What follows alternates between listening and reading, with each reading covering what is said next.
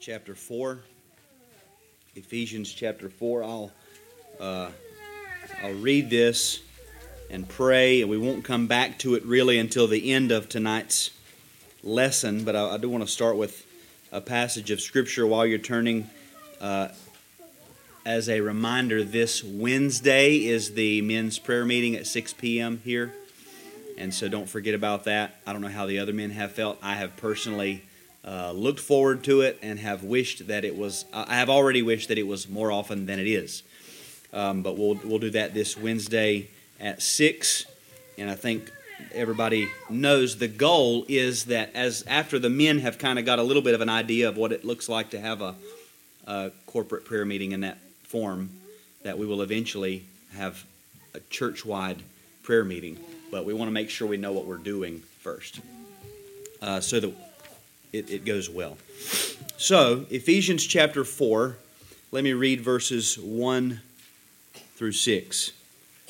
I, therefore, a prisoner for the Lord, urge you to walk in a manner worthy of the calling to which you have been called, with all humility and gentleness, with patience, bearing with one another in love, eager to maintain the unity of the Spirit in the bond of peace. There is one body and one Spirit, just as you were called to the one hope that belongs to your call one Lord, one faith, one baptism, one God and Father of all, who is over all and through all and in all. This is the Word of God. Let's pray together. Father, we thank you for gathering us here. We pray that you would help us to understand your Word. We pray that you would help us again to grow in our appreciation for your church.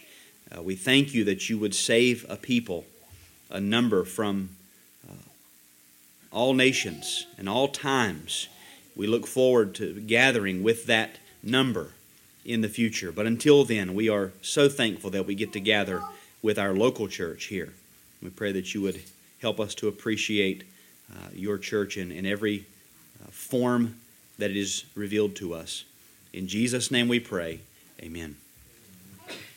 So we are considering the uh, what we could say the doctrine or the study of the church, ecclesiology. I think I'm going to call this series as a whole. I'm going to name it after the book that we're going to go through, The Glory of a True Church. Um, so that's probably what I'm just going to start saying, The Glory of a True Church series. And we will get to that book eventually. I'm thinking maybe one more study next week from our confession, some things about the regulative principle, and then after that, we'll jump into that workbook. And, and if you haven't, you can go ahead and begin to read through it. Um, but what we're doing right now is sort of laying the groundwork for some of that. That book that was written doesn't cover everything, and he even says in the introduction, other people have written far more on this than, than I have or I'm able to. He says basically what they've written is either inaccessible to the unlearned or so voluminous that poor people can't buy it. So I've written a little pamphlet. That's the way he's written. So we want to lay some foundational or some groundwork for it before we get there.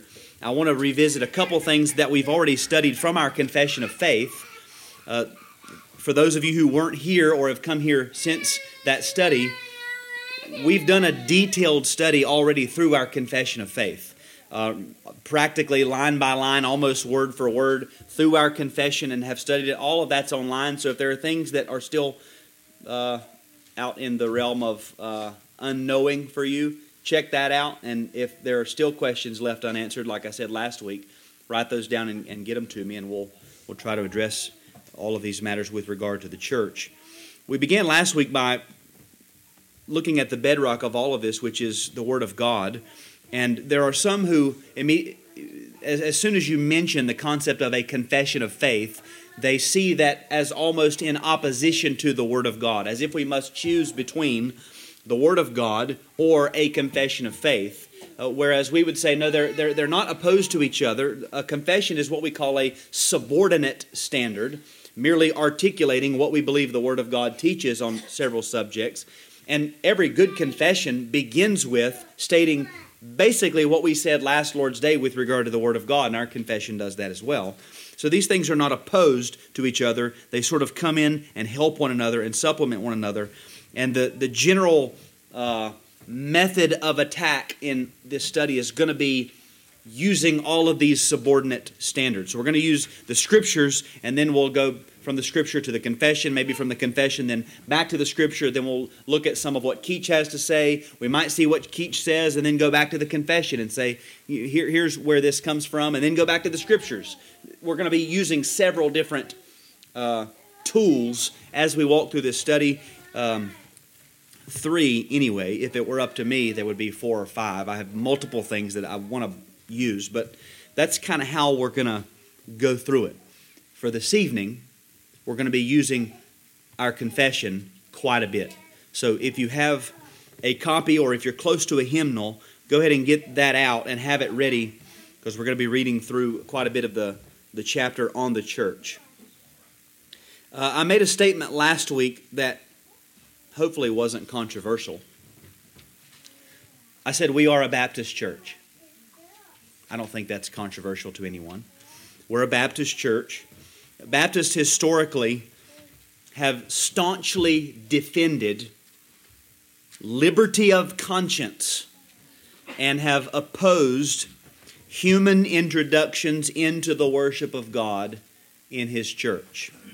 Now, anyone who comes out of the Reformed tradition would argue that. that that's sort of a Reformed distinctive, is we oppose the introduction of human uh, inventions into the worship of God. However, we as Baptists would say, we, we feel like we've gone the furthest in biblical reform, especially in this matter of ecclesiology and uh, and how baptism applies to that, infant baptism and things like that. But that, that's a big, it's a big deal for Baptists. Uh, Baptists have been mistreated historically because we've taken such a strong position on these matters.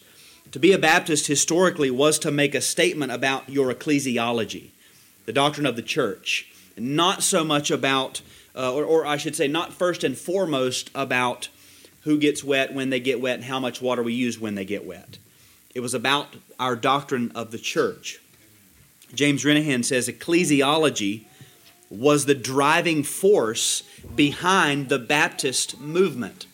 Now, when we hear Baptist, we think, well, what makes me different is we, we don't baptize babies. But that, that is secondary to this matter of what we consider to be a true church. We are distinct in our doctrine of a true church from other groups we answer the question what is a true church differently than other groups as Baptists. So, when it comes to the glory of a true church, we as Baptists are going to flesh that out a little differently than other denominations. And that's why I made a point last week to say that we are, we are uh, that was in the, the morning message. We're not dispensational, so we don't go to this extreme. We're also not Presbyterian, so we don't go to this extreme. We're, we're somewhere in the middle. There, there, there, it, there are distinctives about being a Baptist that really set us apart from everybody. We're not, we're not the Plymouth Brethren. We're not, we're not these different groups. We are who we are. And, and again, it's not, that's not to pound a, a, a Baptist pride drum. That's just to say we believe that the Bible teaches certain things and when you flesh all of that out, you come to what is called a Baptist. When it comes to the glory of a true church, we, we would answer that question differently than others. Now, last week I, I listed a, a, long list of what are what I have noticed to be errors uh, pervasive in, in the church and amongst evangelicals, and one of those was this this idea regarding the distinction and relationship, distinction between and relationship of or between the universal church and the local church. This th- there's a confusion that surrounds those ideas that I, I, would say it keeps popping up. I don't know that it ever goes away. We, when I say pop up, I'm thinking of whack a mole, but it, it never seems to disappear. It's just always pervading modern evangelical culture, this confusion about what is the universal church, what is the local church, how are they different, how do they relate to one another. And as we begin to move forward and unpack the glory of a true church, we have to know the difference between these two things and the relationship that these things share. We, we have to know that, or none of these other things are going to make sense. For example, if the glory of a true church is the power and uh, the, the power to and the exercise of biblical discipline, which is being able to bring in those who should be in and keep out those who should be out, if that is the glory of a true church, one might ask, how can that be done in the universal church? The answer is it can't be done. It's not possible. How, how could discipline take place if the universal church or invisible church takes priority over the local church? As in, it's, it's more important in our practice. Well, the answer is it can't. Because no one would technically need to join a local church. Everyone could say, well, we're members of the universal church. That's, that's, the, that's the, the, the preeminent church in practice. So why do I need to take that extra step, the, the difficulty of, of local church membership? No one would really be able to be meaningfully excommunicated from a local church because they would say, well, I mean, I'm, I'm just, I'm still a member of the universal church. It doesn't really matter and they could go right down the street to another church and shake hands and walk right in, and that's just how uh, it happens in, in many places in our day.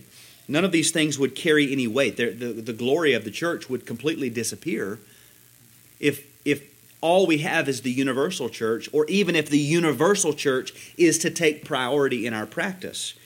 So we have to understand these two ways of thinking about the church and how they relate to one another and how they differ uh, from one another. So, in our confession of faith, and I told you to turn in your hymnal, and I didn't even get mine out. In our confession of faith, uh, I'm going to start with the first paragraph. It's page 683 if you are still looking for it. The first paragraph in the chapter on the church. And we're going to consider the Catholic or Universal Church. So I'll begin by reading. It says, The Catholic or Universal Church, which, with respect to the internal work of the Spirit of truth and grace, may be called invisible. Now I'll stop there and just point out that we have three terms here that have historically been used to describe this, I could say, this body of God's people, or I could say, the church from this perspective. Throughout this study, I want to make sure that we understand we're not talking about two different churches. It's the same group, just viewed from a different perspective. So we have three words here. The first word is Catholic, which means literally on the whole. Catholic means on the whole. So when you see the Catholic Church with a lowercase c, what that simply means is the whole church. That's what that word means. All of God's people. Then the next word that's used is universal. The Catholic or universal. These words are used here basically synonymous. The word universal means literally turned into one.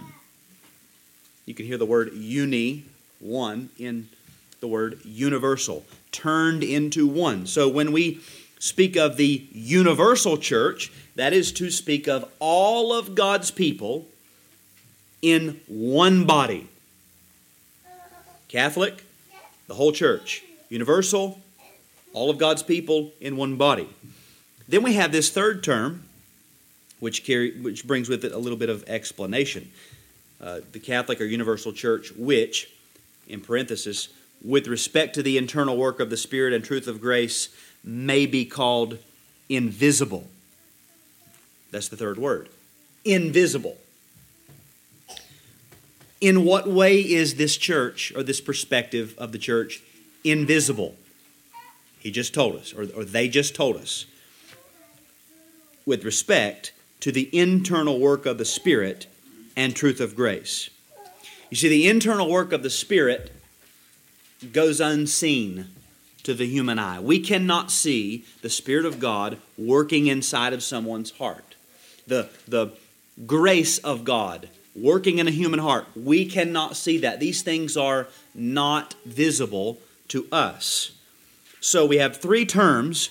They're all referencing the same body viewed from the same perspective Catholic, the whole church, universal, the whole church viewed as one body, or invisible.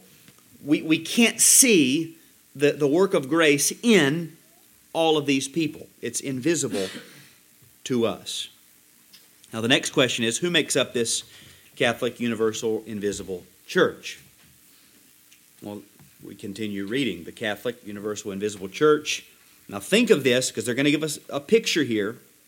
Consists of the whole number of the elect that have been, are, or shall be gathered into one under Christ the head thereof. The church, from this perspective, is made of men and women, boys and girls, from the beginning of time all the way to the end of time as we know it. This is all of those for whom Christ died, the elect. They all make up this Catholic, universal, invisible church. Now, it, you, you try to picture that all of the elect who have been, are, or shall be gathered into one. You try to picture that, you realize I can't picture that. You know why? Because it's invisible to us. We cannot picture this body. A few things are certain. Number one, we cannot see this body. Number two, we cannot gather with this body presently. I should say we will someday, but presently we cannot gather with this body. Number three, this is the church. When we speak of the Catholic Church, the universal church, the invisible church, we're talking about the church as she is viewed purely from God's perspective. God's perspective. Not it's not invisible to God. God knows his people, he sees his people we cannot see. It's invisible to us, it's a perspective that God has. Though we accept it as a truth based on the revelation of Scripture, that is as far as we can go in our relationship to this notion of a universal church. We can see texts, we can affirm it, we can say, I believe it is so, and that's it. That's as far as we can go. Someday we'll go further. We'll see it. We'll be amongst that gathered body. But right now, that's as far as we can go. The sum of the matter is that God has saved a people by the blood of His Son, and the fullness of that group is known and seen only by God. So, if we had to produce a definition of the invisible or universal church, we would say this is the church or the people of God considered in a manner that is not visible, tangible, or even truly comprehensible to man. This perspective of the church is known really only to God.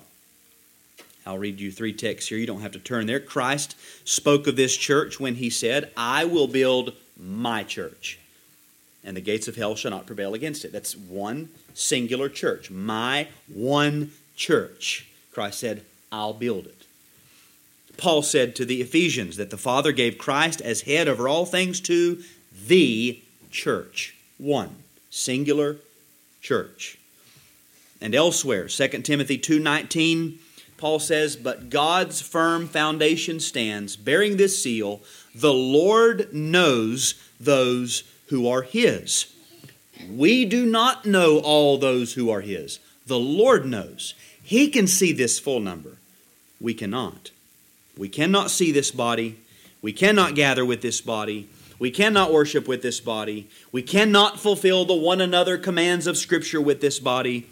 This is the church viewed purely from God's perspective. Now, when you hear that, you might think, well, wait a second. I know, I know Christians from over, over here at this church and over at that church and over there, and I know Christians on the other side of the world. And that's true. You can know some believers in different places. Some believers are not the universal church. We just said it's the whole number of the elect. We can know of believers from different times and places. I know of believers from thousands of years ago. I know of Abraham but I can't see him. I can't gather with him. I can't worship with him. That's not the universal church. We, we can imagine there will be believers after we're gone. We, we die, Christ is going to continue to save people. I, I, I know that will be true. I cannot see them, I cannot gather with them. These are simply evidences when we, we, we say, well, I know believers there and there and there and there. All that is evidence of is that this doctrine is true. But that doesn't change the fact that we cannot see, know, or gather with this church at the present time. We know there is an invisible or universal church because of who God is and because of what He said, and it's a matter of faith. We believe this doctrine because of what God has said, not because we can see it, not because we can meet with Him and gather with Him, but because of what He said. The only way that this truth can, in a meaningful way, become a tangible reality for us in practice is through what we call the local church. That's the only way that that becomes tangible to us now is through the local church. The word local means pertaining to a place. So if you go in for surgery, they might put you under full anesthesia and they knock you out. Or they might apply what? A local anesthetic. Right to the place where they're going to be working. That's what that word means, local, uh, in a, in a particular place. So when we speak of the local church, we're talking about the people of God found in a particular place. Okay? And there are many particular places, therefore, there are many local churches. Now, I want to show you this from our confession. Look at paragraph 2, and this will, this will require you to move your eyes quickly because I'm just going to be snatching phrases here and there. Paragraph 2, this is at the end of that paragraph, which will be at the top of 684 if you're using the hymnal. Of such ought all particular congregations to be constituted. So we have a reference to particular congregations. Paragraph 3, the purest churches, plural, more than one. Uh, paragraph 5, uh, second sentence Those thus called, he commandeth to walk together in particular societies or churches, plural. Paragraph 6, the members of these churches. Paragraph 7, to each of these churches. Paragraph 8, a particular church. Paragraph 9, second line, the office of bishop or elder in a church. Paragraph 10 refers to uh, bishops or elders. I'm trying to tell you where to look. The phrase is in his churches. It is incumbent upon or on the churches. Paragraph 11 it be incumbent upon bishops or pastors of the churches. Paragraph 12. Some are admitted unto the privileges of a church. And before that, uh, join themselves to particular churches. Paragraph 14 refers to each of, or as each church and all the members of it. Paragraph 15 refers to either the churches in general are concerned, is the second line, or any one church. The point in that little exercise is to show that there, there, there begins this idea early in this chapter that runs all the way through the end. Yes, there is the invisible, the, the Catholic, the universal church, but what we need to consider most importantly is the local church, these particular congregations. All of these phrases imply or presuppose that in addition to the universal, invisible view of the church, that's God's view, there is also man's view on earth. And we call that the local church. This is where the invisible becomes visible as the saints gather into particular congregations. These are smaller, visible, local manifestations of the universal reality. And the scriptures clearly teach this. As I said this morning, I, I, would suggest that the New Testament really becomes absolute nonsense apart from this doctrine of the local church. It's essential to our understanding of the Bible, of Christianity. I would even say to the work of Christ Himself in the world right now. You, you cannot make sense of it apart from the local church. Let me read you some texts. 1 Corinthians 1 2. To the church of God that is in Corinth. Now think about that. It, this is simple, I know. The church, there's one, but this one is in one place, Corinth. This is a church that is found exclusively in this place and not another place. It's in Corinth. In Acts 13 1. Now there were in the church at Antioch prophets and teachers Barnabas, Simeon, who was called Niger, Lucius of Cyrene, Manaen, a lifelong friend of Herod the Tetrarch, and Saul. Again, there we have the church, singular, in a place at Antioch. And in that church, in that place, there were these men.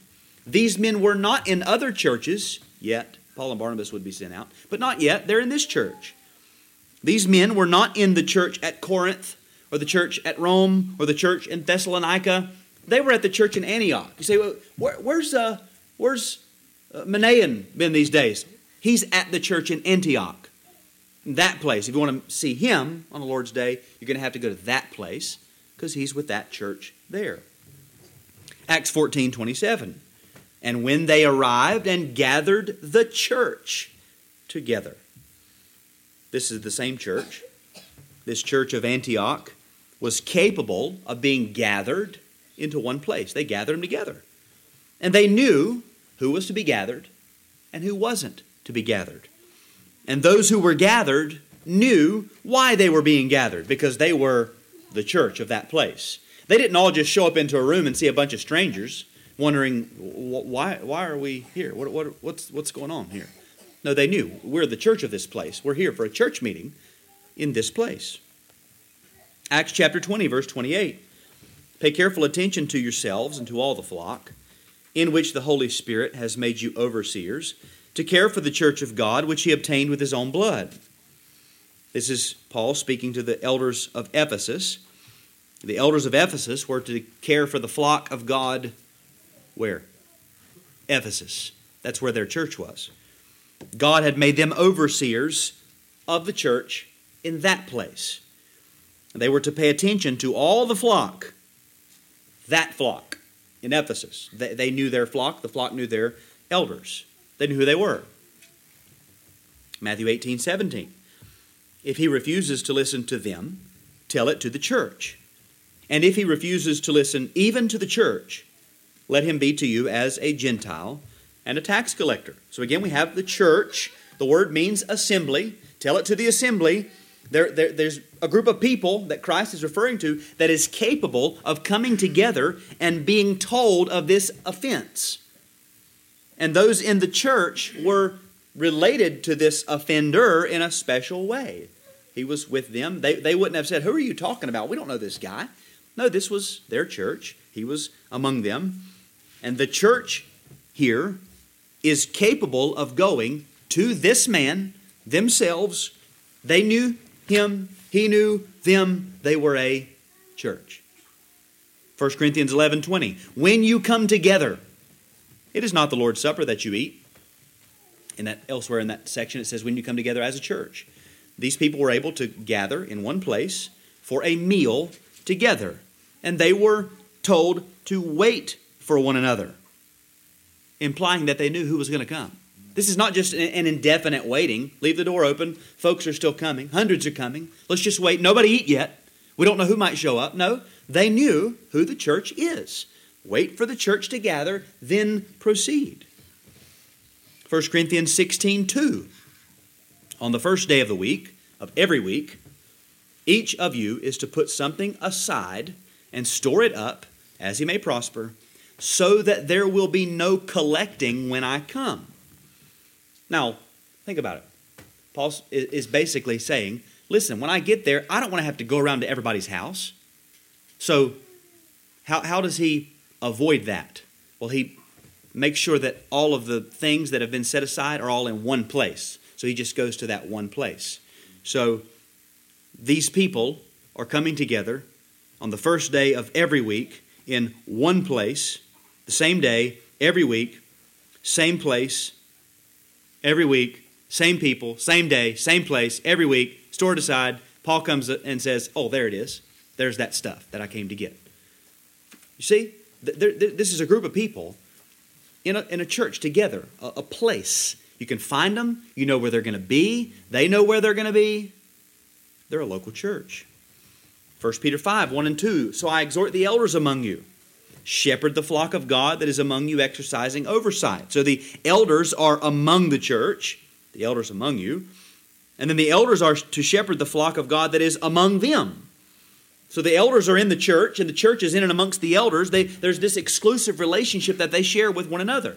Your elders are your elders, your church is your, your church. That's how a local church works. Similarly, we see in Hebrews 13 17, obey your leaders and submit to them, for they are keeping watch over your souls as those who will have to give an account. Your leaders, the only way you can obey and submit to them is if you know who they are. You can't obey and submit to someone that you don't know, that you never see, that you heard, that you read about in a book one time, or that you saw on a, a video one time. Uh, likewise, they cannot keep watch over an indefinite number of souls. The, the, the elders of the church are not expected to just keep watch over the universal church, every Christian you see. No, it's those in that church. These leaders knew who they were keeping watch over. Again, the New Testament becomes a nonsensical document apart from the presupposition that there's more than simply the universal church the invisible church that's known only to God. There are commands and expectations of every Christian that cannot be fulfilled apart from a local church. There's worship required of every Christian that cannot be performed apart from a local church. And that's why I say the local church in our practice actually takes priority over the universal. Now,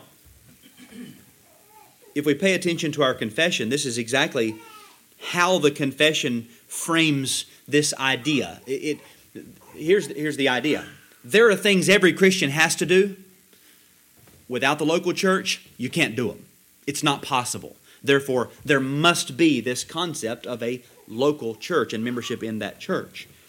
Uh, look at back back at the confession, paragraph five, and here I'll, I'll read a little more. Paragraph five: In the execution of this power, wherewith he is so entrusted, the Lord Jesus calleth out of the world unto himself through the ministry of his word by his Spirit those that are given unto him by his Father, that they may walk before him in all the ways of obedience which he prescribeth to them in his word. Those thus called, he commandeth to walk together in particular societies or churches for the mutual edification, their mutual edification, and the due performance of that public worship which he requireth of them in the world. So here, there are, quote, ways of obedience prescribed in the Word which require a local church. Mutual edification, public worship. These are things that are commanded of every Christian. Can't do them apart from a local church. They cannot be performed apart from membership in the local church. They cannot be fulfilled by running into a friend at the grocery store or even sitting down for coffee with a brother or sister. That's not what the Bible is talking about. It assumes, and our confession assumes, the local church. Paragraph 6.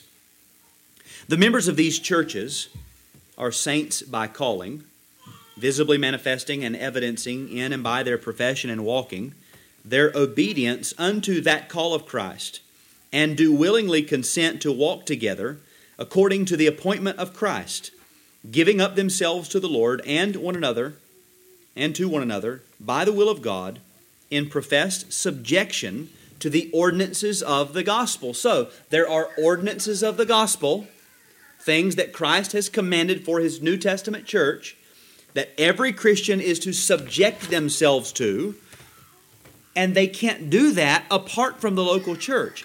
It's not possible. Paragraph 7 To each of these churches, thus gathered, according to his mind, declared in his word, he hath given all that power and authority which is in any way needful for their carrying on that order in worship and discipline which he hath instituted for them to observe with commands and rules for the due and right exerting and executing of that power. So there's order in worship commanded by Christ. There's discipline commanded by Christ. There are rules for how to exert and execute the power. Church discipline. There are rules for going about that. They cannot be applied anywhere else except for the local church. They don't make sense apart from the local church. Paragraph 8.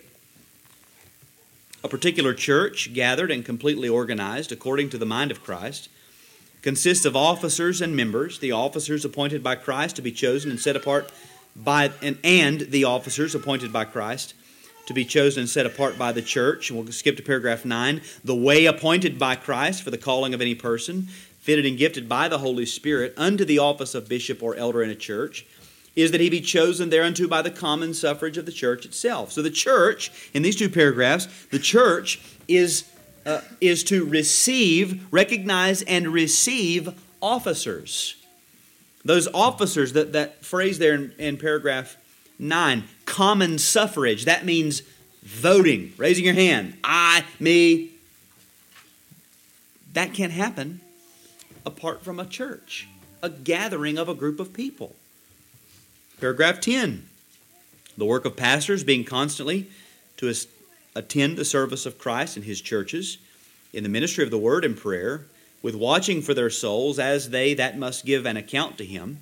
It is incumbent on the churches to whom they minister not only to give them all due respect, but also to communicate to them of all their good things according to their ability, so as they may have a comfortable supply without being themselves entangled in secular affairs and may also be capable of exercising hospitality toward others, and this is required by the law of nature and by the express order of our Lord Jesus, who hath ordained that they that preach the gospel should live of the gospel. So here we see pastors have a duty to tend to the administration of the Word of God and prayer and to care for souls. The Churches have a duty to properly respect and care for their pastors. These things are commanded in Scripture. I'll let you look up the references. They're commanded in Scripture. You can't obey it apart from a local church. Paragraph 11.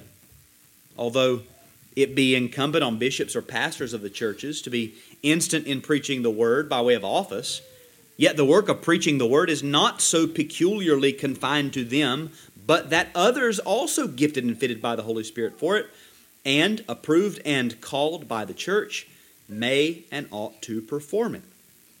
Here we are reminded that there are other men besides the elders of a church who might be gifted to preach. And it is their duty to do it, not an option. Christ gives you a gift, you got to do it and it's the duty of the church to approve and call those men. That can't happen where there is no church. Paragraph 12.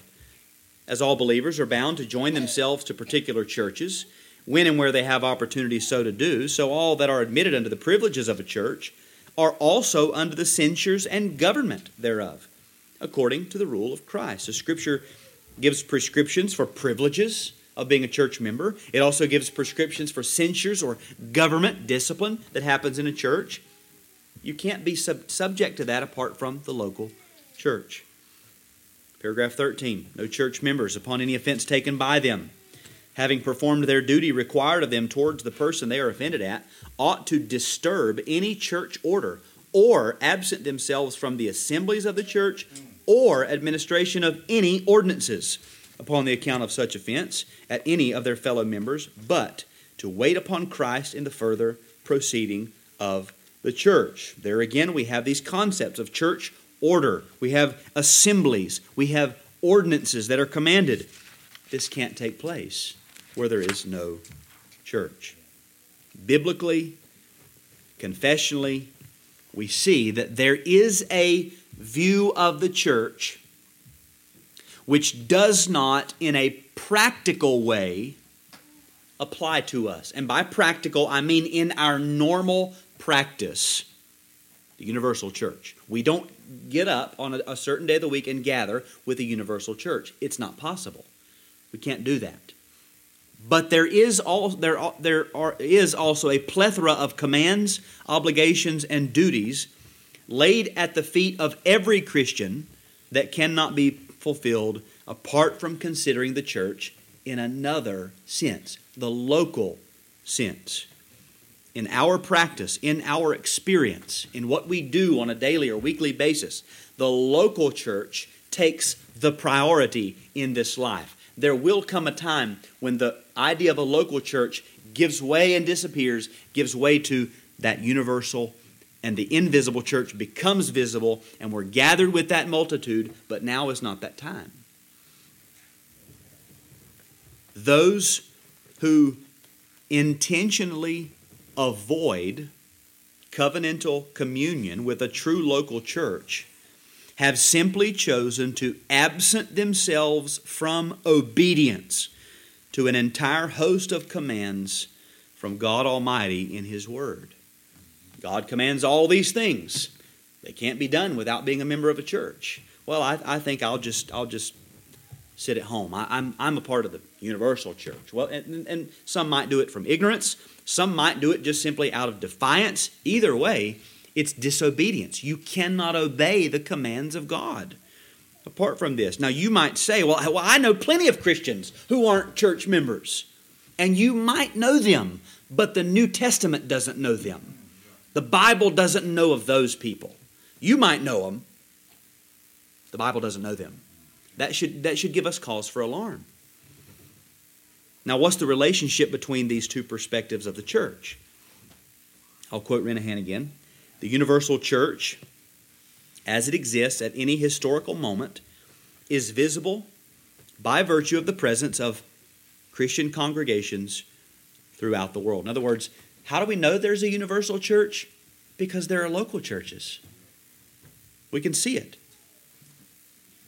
The assumption from Scripture and history, and here I'm quoting again from paragraph 5 of our confession, the assumption is that if the Lord Jesus calleth out of the world unto himself, through the ministry of his word by his Spirit, those that are given unto him by his Father, that they may walk before him in all the ways of obedience which he prescribeth to them in his word, the assumption is that those people are going to walk before him in all the ways of obedience that he prescribeth to them in his word. Right? Christ calls people to obey. We're going to assume that those people he's called are going to obey. And what does he prescribe? Those thus called he commandeth to walk together in particular societies or churches for their mutual edification and the due performance of that public worship which he requireth of them in the world. There is a public worship in the world God requires. It takes place in the local church. It doesn't take place in other places. It's in the gathering of the local church. You see, if we go back to paragraph 1, we note that there is an internal work of the Spirit, an internal work of grace that happens in every true believer. And what that does is that causes the believer to follow the commands of God. In, in chapter 16 of our confession, paragraph 3, we learn that there is an actual influence of the Holy Spirit to work in them to will and to do of His good pleasure. That's Philippians 2. In other words, the Holy Spirit causes the saints to obey God's commands. So, wherever there has been an invisible work of grace in a saint, that saint will be seeking to obey God's commands. Well, God commands the saints to gather into particular societies called churches. Therefore, wherever there is a work of grace the saints will be gathering into local churches. Now that brings us back to the passage that we read at the beginning, Ephesians 4, verses 1 through 6. I, therefore, a prisoner for the Lord, urge you to walk in a manner worthy of the calling to which you have been called, with all humility and gentleness, with patience, bearing with one another in love, eager to maintain the unity of the Spirit and the bond of peace. There is one body and one Spirit, just as you were called to the one hope that belongs to your call one Lord, one faith, one baptism, one God and Father of all, who is over all and through all and in all. Now, let's take the two main ideas of this passage and switch them. Let's, let's think about it backwards. At the end of what we just read, he refers to there being one body, one spirit, just as you were called to the one hope that belongs to your call, one Lord, one faith, one baptism, one God and Father of all, who is over all and through all and in all. These are all references to things that every Christian has in common. These are descriptions of the universal church and the work of grace in every saint. And we see that we only would have to look at one phrase one body. There is one body. That's universally speaking. Now, we're, we're working our way backwards. Why did Paul bring up this idea of the one body? What, what led him here? I would, I would say he came here to further press the application of certain virtues in the local church. Notice what he said at the beginning Walk in a manner worthy of the calling to which you've been called, with all humility and gentleness, with patience, bearing with one another in love, eager to maintain the unity of the Spirit and the bond of peace. You don't have to bear in love with people you've never met, can't see, might not be alive anymore, might not be born yet because they're in the invisible church. He's talking about in your church as you are with believers in your congregation. The saints who are in Ephesus, those same ones whose elders were being admonished in Acts chapter 20. The saints in that place gathered into a church with elders among them. In other words, Paul takes these duties of the local church and he enforces them with the reality of the universal church. Do these things locally because there is one body, one Lord, one faith, one baptism, etc. That's what he's doing. What he doesn't do, I think that's important just to take note of what he's doing, because what he doesn't do is he does not use the reality of the invisible church to release the Christians from their obligations to a local church. That's what happens in our day, the complete opposite of what Paul does here. He doesn't say, it's okay if you don't go to church. You are the church. No, you're not. You are not by yourself the church. The church is an assembly. You, I am not the church. He doesn't say, well, you can have church at home with your family if you want to because you are the church. No, you're not. You, you, you can't do that. Now, this year when we went to the beach, our plan was to go to the, the church where the others go yearly, Pastor Oki. That was our plan, to go gather with the church. Why? Because it's the Lord's Day, and that's what Christians do. You gather with the church. And so we made the plan. We drove down there. I don't forget how far it was, a, a good ways. Service starts at 11. We get there, there's people sitting on the front porch. They come and they say, Service is canceled today. Pastor Oki's got COVID. Well, by now it's right at 11 o'clock. If any church is w- worth attending, they've already started. What are we going to do? Now, I didn't think to myself, oh, that's no big deal. We are the church, we're the universal church. I did not think that. I thought, we're going to miss church today. We don't get church, we don't get to worship with the saints. Now, we went back home, we pulled up a, a live stream of uh, Mount Zion down in Florida, and we all sat and we watched the service. We watched a worship service in our room together. That was not church. I did not think in my, my mind, boy, I'm glad we, we got church today. I thought, in the providence of God, we missed. We missed out. I don't think God said, now, how I cannot believe you would do that. I don't think that's the way He thought. It was, was, it was out of our control. And there are things that at times are out of our control. We can't change them. But I didn't think, well, this is an adequate substitute. I thought, this is what we will do to make do, to get by until we can gather again with the saints. Paul doesn't say here, well, just be nice to the people that you know are Christians. If you run into them out in public somewhere, be nice to them, encourage them a little bit, and we'll, we'll call that church. Because, I mean, you are the church. Or two or three are gathered, right? We'll count that. He doesn't say that. We never see anything like that in the New Testament. Rather, Paul starts by pressing upon these duties, them these duties, which are impossible apart from the local church, like bearing with one another, being patient with one another, exercising humility and gentleness with one another, maintaining unity with one another. He says all of that. Do that. Then he bases all of that on the reality of the universal church. There is one body. To say it in the reverse, since there is an invisible church known to God, created through invisible grace, then those who've experienced that invisible grace prove that they have experienced that invisible grace by gathering together in local churches and exercising that grace toward one another. The evidence of membership in the universal church, the invisible church, is to bear the fruit of grace in the life of a local church again, we can't see the universal Catholic invisible church. So if somebody says, I'm a member of that, prove it. Well, I can't. Why? Because it's invisible. There's no way to evidence that. Now, they might begin to give forth some uh, fruits of grace. You say, well, they tell the truth, they're honest, they're kind, they know the gospel, they read their Bible, they pray. But what about this plethora of other commands in Scripture that only apply in one context, the local church, that they say, I just don't do those. We would say, I'm, I'm beginning to worry about the fruit of grace and what I'm seeing. We see it work itself out in the local church.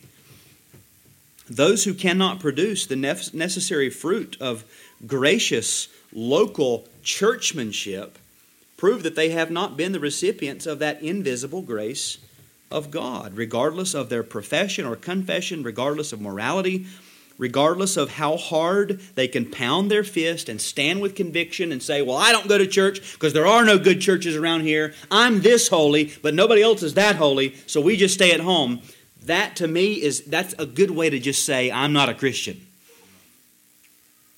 Regardless of all of that, if they don't love the brethren in the context of the local church, God says they don't know me. He says, How, how can you, if you can't love your brother who you can see, not your invisible brother, your, your visible brother, you can see him. If you can't love him, how can you love me who you can't see? That's 1 John 4. So, the same church can be understood in two ways or from two perspectives universally or invisibly. This is the body we can't see, we can't gather with, we can't worship with yet. We cannot fulfill the one another commands of Scripture with this body. This church is viewed purely from the perspective of God. And then there's the local church, which can be seen. We gather with this church. We worship with this church. We fulfill the one another commands of Scripture with this church. We carry out the many commands of God in the Bible in and with the local church. God has not given us a list of commands with no application for them, no, no place to, to work them out, right? Uh, you think of somebody who's just got a great deal on some car part of a car that you don't own. You would be silly to say, but this is a good deal, man.